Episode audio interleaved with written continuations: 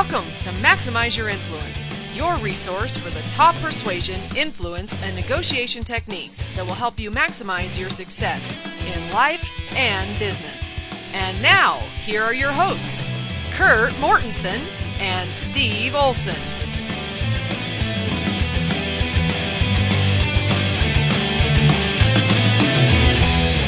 Welcome to episode 91 of Maximize Your Influence. Steve Olson here with Kurt Mortensen again after Memorial Day holiday if you're in the United States. If not, then you might not care, but we had a big holiday yesterday, which is, you know, a lot of barbecue. And we can't not talk about that on this show. Well, there's your just plug for food. Yeah, happy Memorial Day or past Memorial Day, everyone. And, and Canadian friends, I think it was over a week ago, week and a half ago, I think. And to our European friends, I don't know. I doubt you have a Memorial Day. So maybe to our Middle Eastern friends or our South American friends. Hey, holiday's a holiday. So did you get your ribs in or what were you cooking? Well, my brother-in-law was in town and he is a rep for a barbecue company, so he went nuts on Memorial Day. He made ribeyes that, uh, yeah, he, oh, they were really good. He'd tie them up with butcher string, make them really compact. You smoke them for two hours and then you sear them when you're done on each side and made this really good, like, herb butter to go with them, which, you know, butter with anything is awesome. Right? How, how great is that? You had great barbecue and you did nothing. I know, I know. It's fantastic. You didn't have to spend your three, two, one, 72 hour prep time to cook your ribs. Hey, the three, two, one is amazing. But we did the ribeyes, and then we did uh, some skewers with shrimp, and so yeah, brats. I mean, it was like a tailgate party in May. It was crazy. I've got to put on ten. I, I am just we should talk about exercising and self persuasion here in a little bit. well. We we have an an article today in, in a minute that is going to help me because Oh, I'm going to okay. need it, and you're you're laughing because you know what it is. yeah, I just put two and two together. I'm like, oh, okay. yeah, everybody else you'll catch on in, in just a minute. But how, how was your Memorial Day? Uneventful. Did some yard work. Started to get the boat ready, but it was disappointing. It was cloudy. It was overcast. Not very good weather, but hey, it was good to have, spend some time with the family and hang out and you know eat some great food. That's that's exactly right. Exactly right. Why don't we cue up the Urkel? All right, Urkel. Here we go, Urkel. who epitomizes geekiness, which is the geeky article moment. This, you know, over many, many episodes, this whole weird thing has taken shape. So now Kurt is going to recite an article to us from the Journal of Greenland Janitorial Psychology. Well, actually, this is not in a journal. This was on a psychology blog that I'm sure everyone reads. Yes. and it's by Janice Harmon, and she's got a lot of letters after her name, and I don't even know what some of them are, so I'm not even going to read those. But she talks about five easy ways to improve your self esteem. Ah, that's what I wanted. That's right. Now, the challenge is this is like listing skills. People say, well, I don't have a challenge with that. I have good self esteem, which is a great denial thing. But we all, repeat, we all suffer from low self esteem in some aspect of our life. And I've defined it as how much you like yourself. She defined it as a feeling of having respect for yourself and your abilities.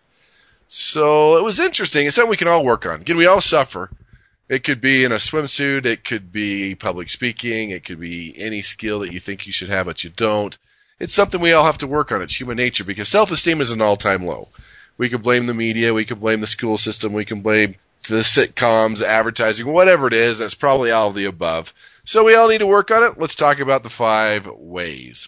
First one, she talks about, hey, you've got to understand your weaknesses. If you can't identify what you struggle with, you can't make yourself stronger. And only thing I want to add to that one is one of the reasons we do suffer from low self-esteem is that we always compare our weaknesses to other people's strengths. And when you do that, you will never win. And we're also talking about this too to help other people because in persuasion and influence, if you can boost someone's self-esteem, if you can help them feel better about themselves, I'm telling you right now, the doors of influence will swing wide open for you. So that was the first one. Second one, like it, understand your strengths. Think about what you're good at and what you like about yourself.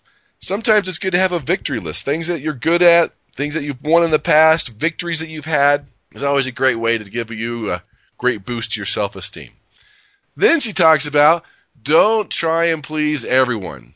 you will never, never be liked by everyone, so don't waste your energy. that that's a good one. I take it too far the other way sometimes though. It is a challenge, even as presenters and public speakers, which we do for a living. You put your heart and soul out there. You might be speaking for 90 minutes. You might be speaking for a day. And it's interesting that no matter what you do, there should be one person that says something negative. And it's rough because 20 people say something positive and one person says, eh, it was okay. And you focus on that negative person where you could give a perfect home run presentation and there will always be someone in the audience that's going to try to find something. That's yeah. just human nature yeah. and you got to get past it and move on. All right, so that was number three. Number four, surround yourself with people who value you, right? Who love you, who like you for your warts and everything. They know your weaknesses. They don't care. They still love you. It's good to be surrounded by those people. And number five, replace negative self-talk with positive, more realistic self-talk. Instead of calling yourself a moron, and that's quoting her, who can't dress herself, laugh, and learn from the mistakes, hey, we're human, we make mistakes, that's part of the fun, that's how we do, that's how we improve. Hey, get over it. Use these for yourself and other people. It makes a huge difference because we like to say, well, it's not a big deal. Hey, when you want to talk about influencing up or influencing the side or talking to CEOs or anybody, self esteem, ego, pride, all those things come into play when you're attempting to influence anyone and especially when you attempt to influence yourself. Right. I like that one where you you have to be honest with yourself about your strengths because I don't think that very many people have really thought about that. You've got that small narcissistic portion of the population that that's all they think about. and then the rest, almost everybody else spends too much time dwelling on what they're bad at. You know, if, if I was an employer, I would be asking people, you know, what are you good at? Because I think how they answer that probably says says a lot about them because it, it requires some self esteem to be able to admit that you are good at something, yet not come across as uh, you know, arrogant and, and condescending.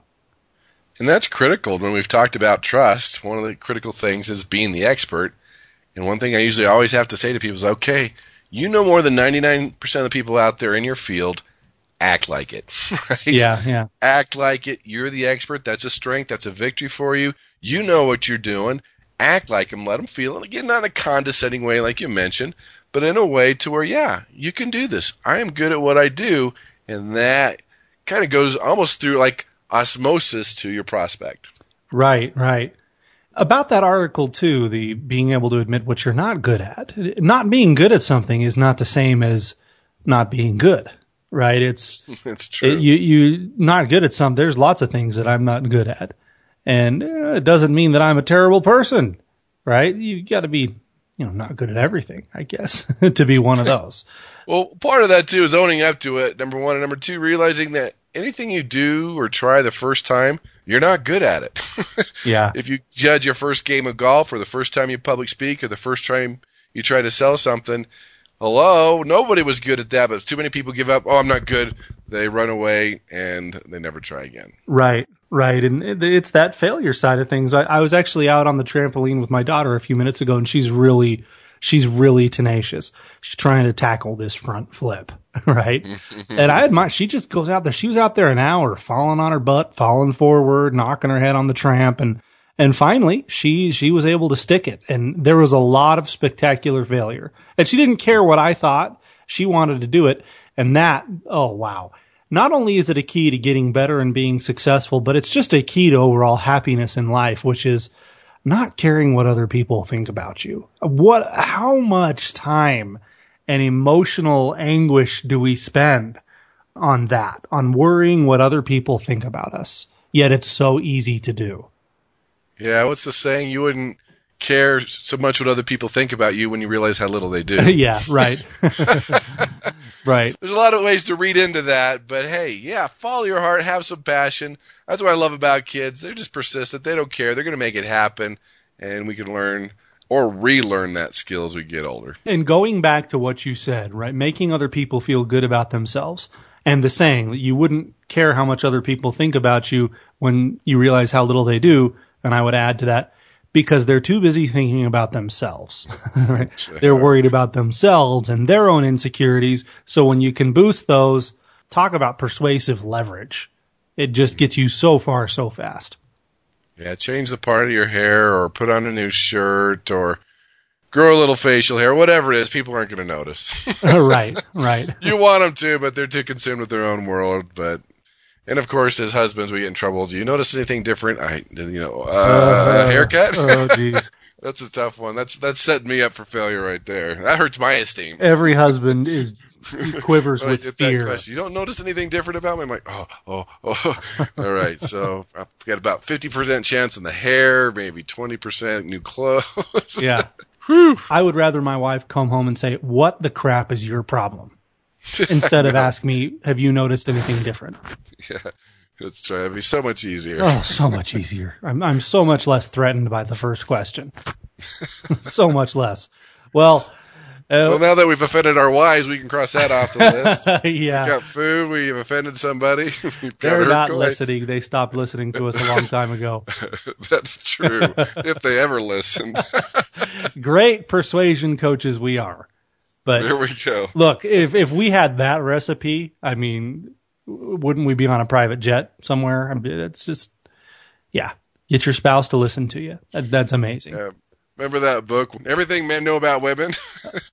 and you open it up and it was blank. There was not one printed word in the whole book. Did that book actually sell? I sold over. It's it made over a million dollars. Oh my gosh! It's just a gag Anybody can book. write a book. Yeah, it was. It was just a gag book. It was funny. You open it up, trying to figure out what men know about women, and it's completely blank. Not one word in the whole thing. nice. That's, that's a good gag book. That's along the lines of the Pet Rock. You go, did anybody really buy that? And, and yeah, it's just welcome to uh, capitalism and entrepreneurialism. The more ridiculous the idea, the better the chance it has at being wildly successful. That is, people spend the money. We sure love our ridiculous crap. All right. Well, good. Let's move on to the main portion of the show today, going through the persuasion IQ tests. If you're holding out to take the test, you're about to get a perfect score because we we're just knocking these questions down like crazy, giving away the answers, giving away why that is the answer. If you want to take the test, you can go to maximizeyourinfluence.com, scroll to the bottom of the page, and you'll see a link there to take the persuasion IQ test. And shameless plug time, you need to go to universityofpersuasion.com. Universityofpersuasion.com is where you can learn more about the podcast.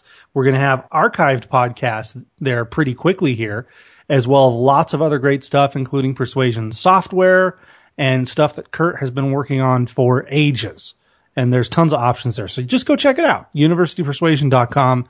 You'll like it. Assuming you want to be a, a better persuader, which Yeah. If you want to take things to the next level, make a little more money, earn what you're worth, hey, go there. It's great stuff.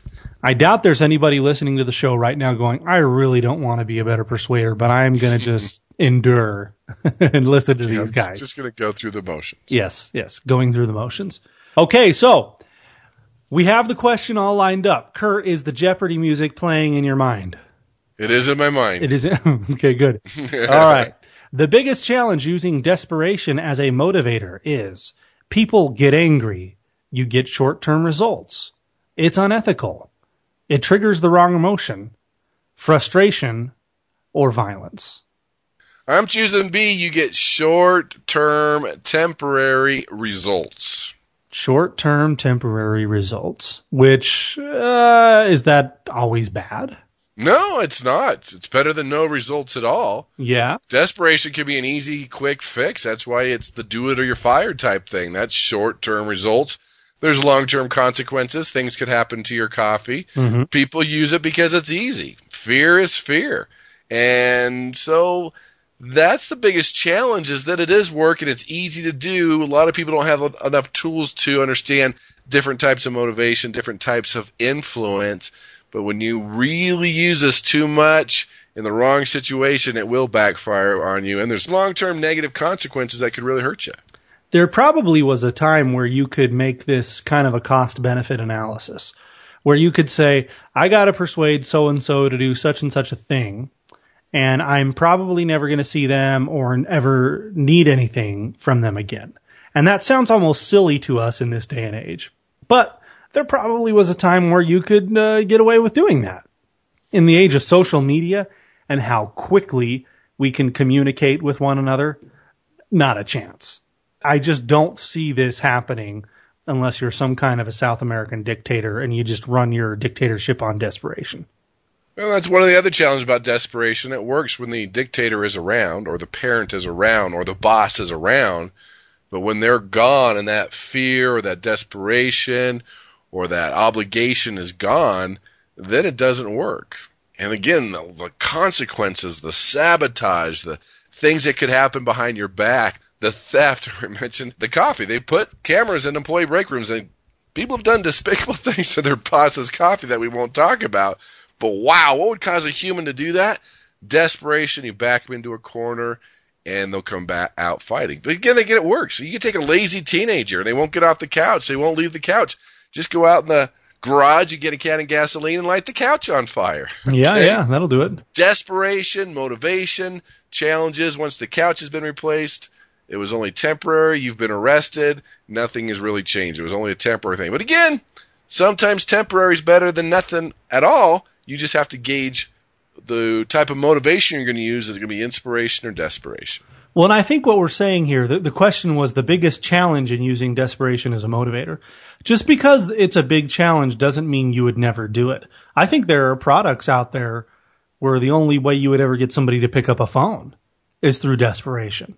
I saw an ad for a personal injury attorney the other day. They've got this ad where somebody's getting slammed into by a car. I mean, it's fear, it's dark, but it's it's reality. I mean, sometimes desperation is reality, is it not? It is reality, and for some people, that's the only thing that moves them.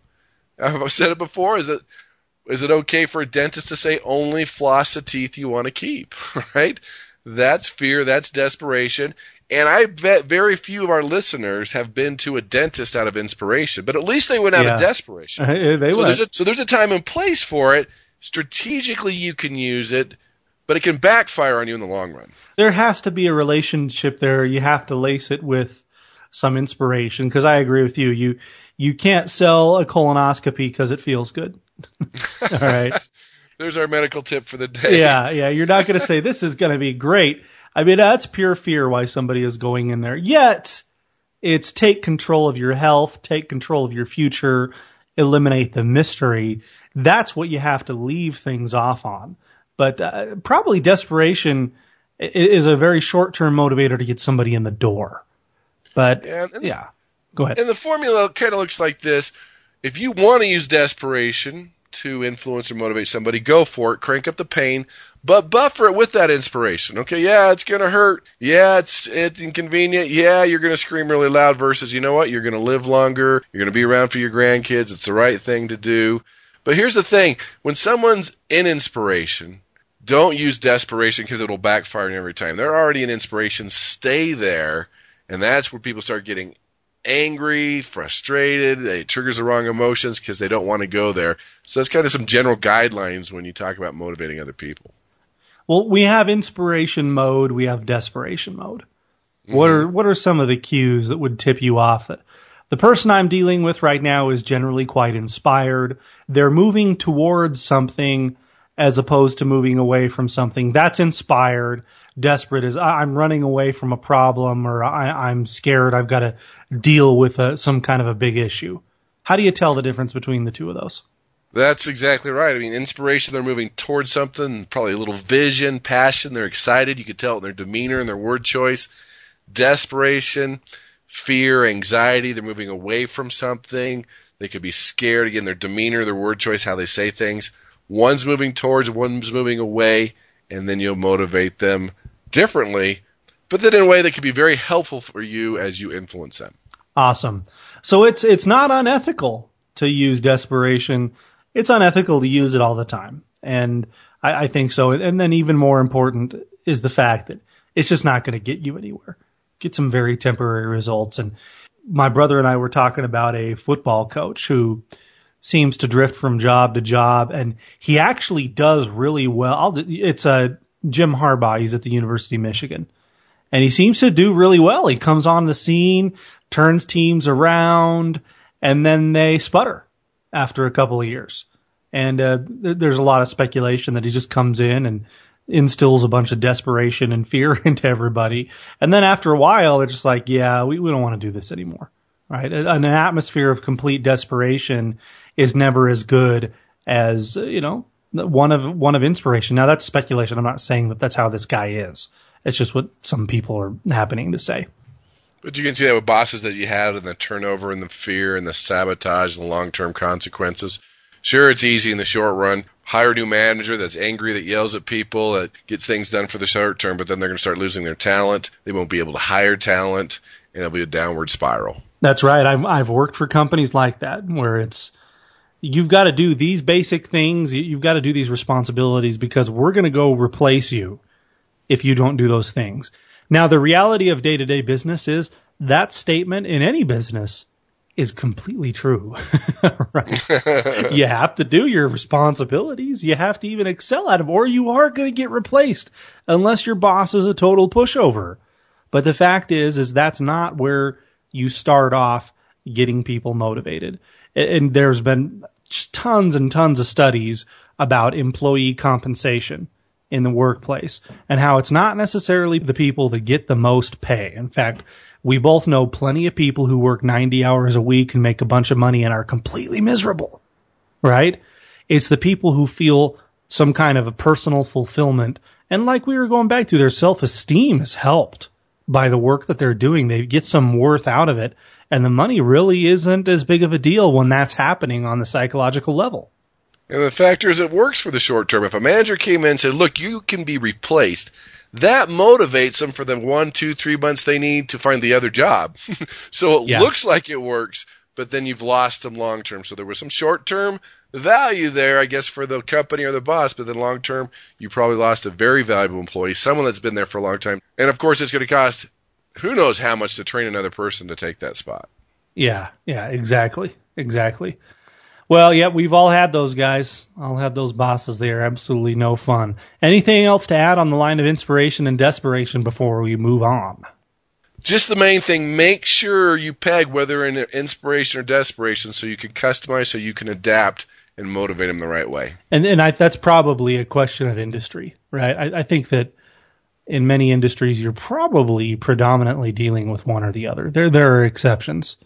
But uh, you know, like if you're in insurance or financial planning or car sales, I mean, it's you get a lot of the same thing coming and going based on what kind of marketing your company is doing. So that's true. Unless you're Disneyland, it's half are there for desperation because they feel guilty for not taking a vacation, and the other uh-huh. half for inspiration because they love being there. So yeah, you'll find a little bit of both. but some are predominantly yeah pure desperation. Disneyland. I can you explain to me? I know it's this way in the summers, and, and you're from there, so you you get it. Why do people pay all that money to basically go stand in line for about six hours? And you, I think if you added it up, you're on rides for maybe 20 minutes.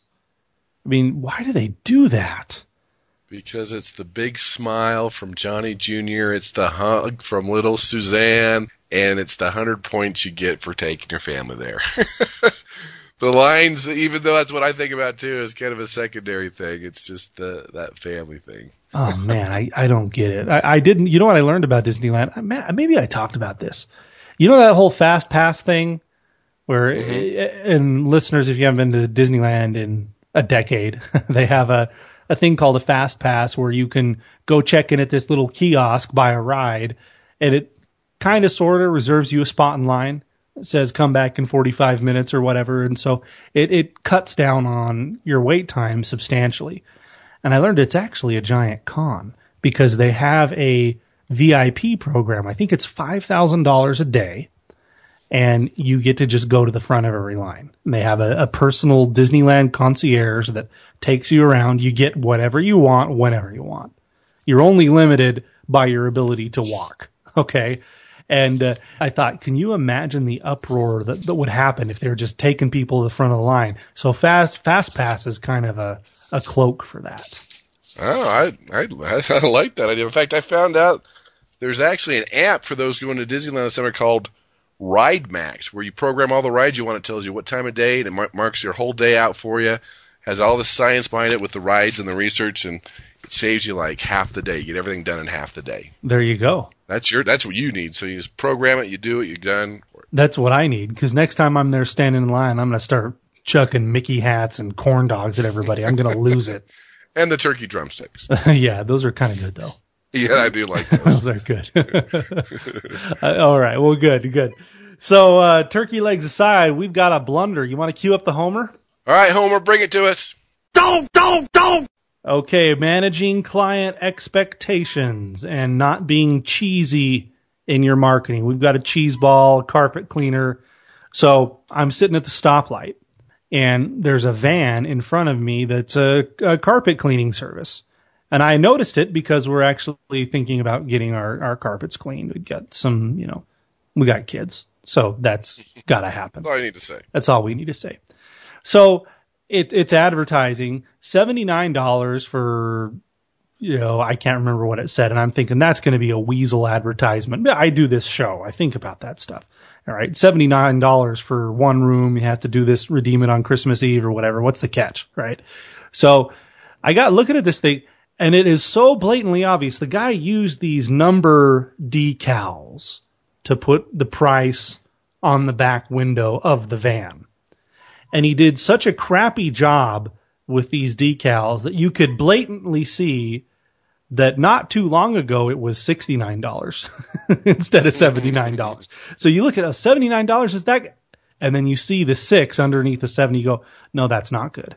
Your expectations of the value that he's trying to create with his advertisement are immediately squashed because you know where he was once upon a time. Hey, that could, that could be two years ago. We all know inflation and cost of doing business goes up, but it doesn't matter, right? There's that saying of we like the sausage, but we don't want to see how it's made, right? We don't want to know where it was, build the value. You got to have a start with a clean slate when you're trying to frame the value of your product. So I can't even remember the name. That's how unimpressed I was, but you're the homer, the blunder of the week. Yeah, high cheese factor on that one. The only time it really works is now if he would have had 109 slashed out. There you go. 79. That's completely different. But when you start doing it the other way, there's cheese to it, but then it didn't look good. It wasn't very professional. I mean, you want nice looking decals, especially nowadays. Decals and posters are so cheap with all these poster stores now. You could easily fix that. Everything about it was lame. It was just lame on so many levels. It just a complete, complete credibility catastrophe. And you can't, I'm going to write a book called Credibility Catastrophe. Let's start with this guy. We should have like business cards printed says you are the homer of the week and just put it on this windshield and hand these to people after they've done that. They're looking going, What? And they'll just have the the podcast address to the Yeah. University of Persuasion that they can go to says you are a homer. Yeah, it could be a, just a business card that says, you blew it. Tune in to maximizeyourinfluence.com for details. You will be featured this next week. You are a homer. Can you imagine somebody getting that card and going to the web address? Hey, it'll increase our emails. Well, it'll be hate emails, but hey, we'll get more emails. Yeah, I mean, we're working as hard as we can for hate emails, and uh, we got to take it up a notch. That's right. That, that would do it. And spe- speaking of, if you want to send us hate emails, if you think the food that we talk about is gross, the techniques we talk about are terrible, or the travel, or the talking about the boating and the sports and everything, oh, if you just think we're terrible, you're welcome to tell us. Now, on the flip side, if you like the show, if you have ideas or Homer nominations or Ninja nominations, send them to maximizeyourinfluence at gmail.com. We'll take whichever one because we always appreciate your positive comments and we're always entertained by your negative ones. that we are. Yeah. I mean, how's that for self esteem, huh? yeah. Boost our self esteem. More people you can offend, the more people we can fatten up with our food tips. Hey, we can handle that. We can handle it. Exactly. All right. Anything you want to add before we hang it up for the day? Nope. Just go out there and persuade with power. Sounds good, everybody. We'll catch you next week on another episode of Maximize Your Influence. Have a good one. Take care.